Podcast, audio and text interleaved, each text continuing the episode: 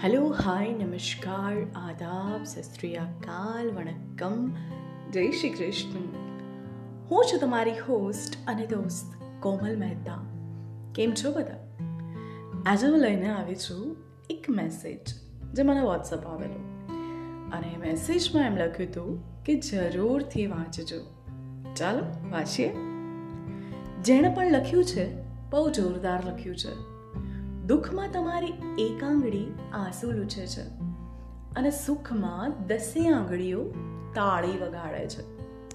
જ્યારે પોતાનું શરીર જ આવું કરે છે, તો દુનિયાથી અપેક્ષાઓ કેમ? મિત્રો, બે પ્રકારના હોય છે. એક બૂટ જેવા અને બીજા સ્લીપર જેવા. બૂટ જેવા બધી ઋતુમાં જોડે હોય છે. જ્યારે સ્લીપર જેવા ઉનાળામાં તો સાથ નિભાવે છે અને ચોમાસામાં પાછળથી છાંટા ઉડાડે છે. ભાગ્યમાં હશે તો કોઈ લૂંટી નહીં શકે. ભાગ્ય વગરનું કોઈ ભોગવી નહીં શકે.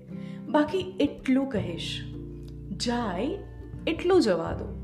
રહે એમાં જ રાજ કરો. ક્યાં સાથે લઈ જશું વાલા જીવોને અને જલસા કરો અમુક પારકા એવા મળ્યા જે પોતાના થઈ ગયા અને અમુક પોતાના પારકાઓનો અર્થ સમજાવી ગયા સંબંધ હોય કે સમસ્યા બસ મન મોટું રાખજો બાકી દુનિયા તો બહુ જ નાની છે હું નમું છું હું નમું છું બધાની સામે કેમ કે મારે વટ નહીં સંબંધ રાખવો છે જેની પ્રીત મળી છે, એણે પામી લેજો. જિંદગીમાં થોડું જતું કરીને હસતા હારતા શીખી લેજો. મળશે દુનિયામાં કેટલાય અપરિચિત લોકો, પણ જે તમારા બની જાય ને, એમને સાચવી લેજો.